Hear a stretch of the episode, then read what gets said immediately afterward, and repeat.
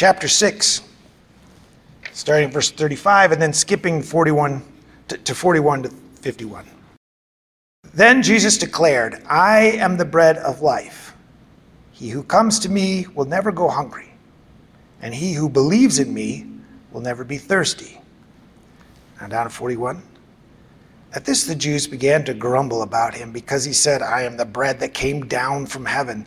They said, Is this, a, is this not Jesus, the son of Joseph, whose father and mother we know? How can he now say, I came down from heaven? Stop grumbling among yourselves, Jesus said. No one can come to me unless the Father who sent me draws him, and I will raise him up on the last day. It is written in the prophets, they will all be taught by God. Everyone who listens to the Father and learns from him comes to me. No one has seen the Father except the one who is from God. Only he has seen the Father. I tell you the truth he who believes has everlasting life. I am the bread of life. Your forefathers ate the manna in the desert, yet they died. But here is the bread that comes down from heaven, which a man may eat and not die. I am the living bread, came down from heaven. Anyone eats of this bread, they will never die. This bread is my flesh, which I will give for the life of the world. In the book, The Divide, the author describes the day Maria Espinosa got a knock on her door. A man at the door pointed to a ID badge pinned to his shirt, sort of pushed his way past her, and started wandering through her home, claiming it was a home inspection. And then, while rifling through a uh, bedroom drawer, he took his pencil and pulled up by the uh, and held up on the eraser uh, a pair of her underwear. And with it dangling in front of her, he made he accused her of lying on her food stamp application, saying these seem a little sexy for someone who claims to live alone. It's a little bizarre. This pair of underwear suddenly became something more than a pair of underwear. This small garment was suddenly a, a portal, a, a, an entry point into, in this guy's mind into some larger story. Much, uh, it's a story, a story confirming his fears, his suspicions that women like Maria were gaming the system, taking advantage of hard earned taxpayer money. And it makes sense that we don't want those whom we support with our tax dollars to get away with fraud. But you know, billions of tax dollars bailed out banks and other corporations after many of them had made some really irresponsible decisions. And it's not, you know, this is 2008, but that wasn't the first time. I mean, every 10 years or so, there's some other financial crisis so that we're led to believe it's inevitable. And so we bail them out again. But, you know, the fact is, they're not inevitable. Ask Canada. Canada has not had any of the scandals we've had. So maybe the problem is, is that the financial sector deals in numbers too hard for us to even wrap our heads around. We don't have portals, little entry points. We don't have something we can dangle on a pencil in front of some, you know, bank executive. Something that will wave in their face and say, "Well, this seems a little risky given your capacity to bring down the world's financial markets." We need little portals. We look some we need them so badly sometimes we just invent them when they're not there, even when it's just a pair of underwear. Because we want to understand these big things, and so we look for the little things to explain them. Like I said, today we're as we just read, we're looking again at John chapter 6. John refers to miracles as signs, portals. They point beyond themselves. They're portals into something much larger. Chapter 6 begins with the feeding of the 5,000 in the wilderness. And what follows after that is this long debate as to what that meant, what it says about Jesus, and what he's doing. And Jesus is claiming that it is a sort of portal. That kid's lunch that they used to feed the 5,000. It's just a small, ordinary thing that points to something larger and profound. It's a sign that God is on the move. And initially, the crowd seemed to agree. You know, when he has feeds the 5,000, they're ready to have the start an uprising. And Jesus does not directly ever address this. Doesn't directly ever challenge them on this, at least not verbally. The way he challenges them is sort of physically. They try to do it and he hides. He makes it impossible to do what they want to do. They can't force their interpretation on him.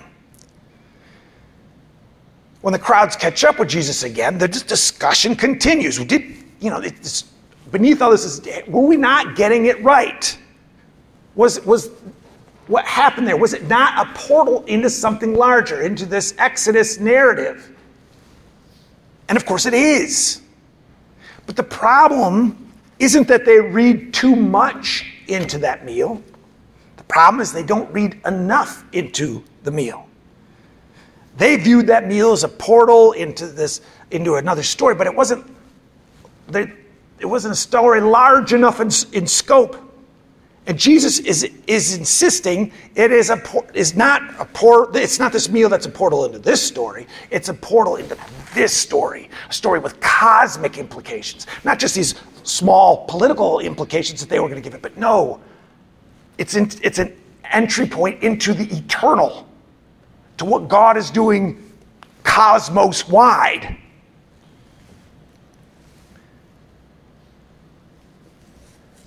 So after these attempts for, by the people to, to get Jesus to, uh, uh, to, to confirm what they've been trying to see him, who he is, and what they think he's doing, you know, and Jesus keeps coming back at him and saying, No, you don't get it at all. You don't get it at all. In these verses, it's sort of like a f- switch gets flipped. It's as if there's this moment where they stopped seeing Jesus as the guy whom they'd flocked to with the, the people suffering ailments and disabilities. They stopped seeing him as the guy who managed to feed 5,000 with just a couple of loaves and five fish. They stopped seeing him as the guy that they thought they could make king, and they start seeing him as just a guy. They wanted Jesus to confirm that he was this,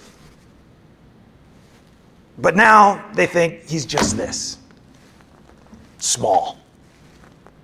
Wait, wait, wait a minute, they say. What's his business about being the one who comes down from heaven? I mean, listen, dude, we know your folks. We know Joseph and Mary.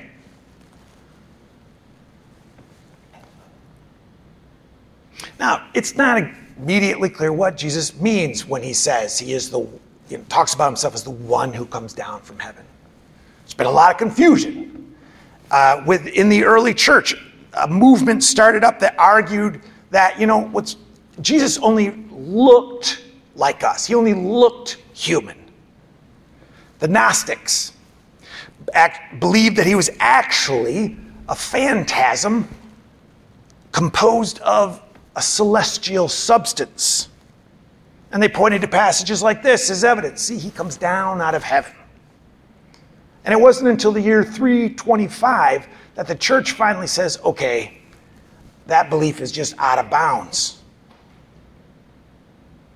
And even though the church ruled it out of bounds in 325, you still, you still catch remnants of that belief around in different ways. I mean, that's not to say you're going to find yourself in a Bible study with someone who claims that Jesus was a phantasm composed of celestial substance.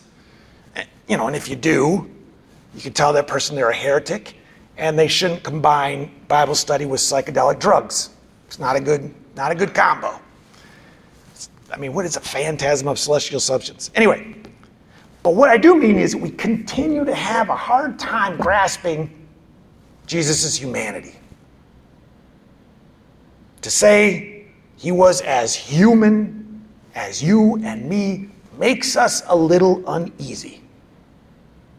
I mean, it seems to make artists uneasy because often when he's painted, depictions of him, he's kind of human ish. There's always something otherworldly about our depictions of him.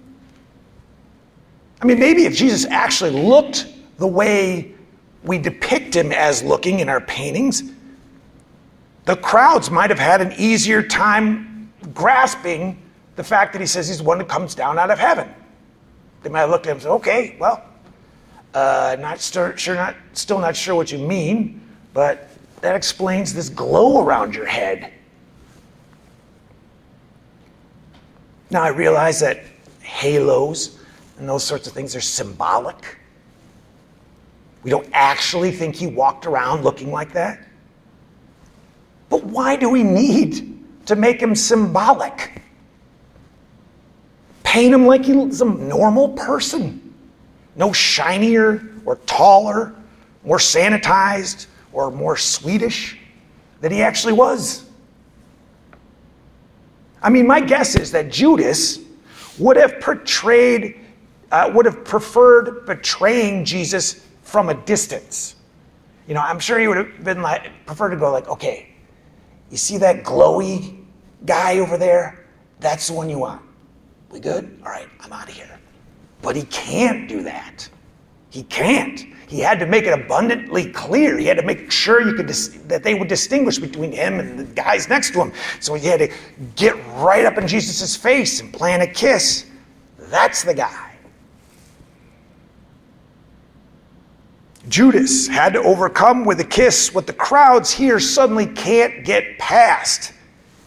He's so much like the rest of us. When he claims to be the one who comes down from heaven, all they can think about are his folks and how he entered the world like the rest of us. What is he talking about? He's come down out of heaven. We know this guy. He's just like us. Now, if I'm Jesus at this point, I'd be tempted to do something like, oh, I'm just like you then. How about this? And just like fireball or something, right? But no, Jesus makes no effort to prove how unlike them he is. In fact, in his response, there's almost this an admission that he understands their concern. He says, Look, quit grumbling.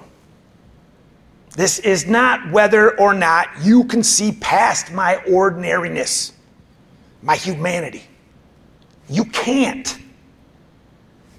No one comes to me unless the Father who sent me draws him. And I will raise them up at the last day. It is written in the prophets, they will all be taught by God. Be taught. Everyone who has heard from the Father and learned from him comes to me.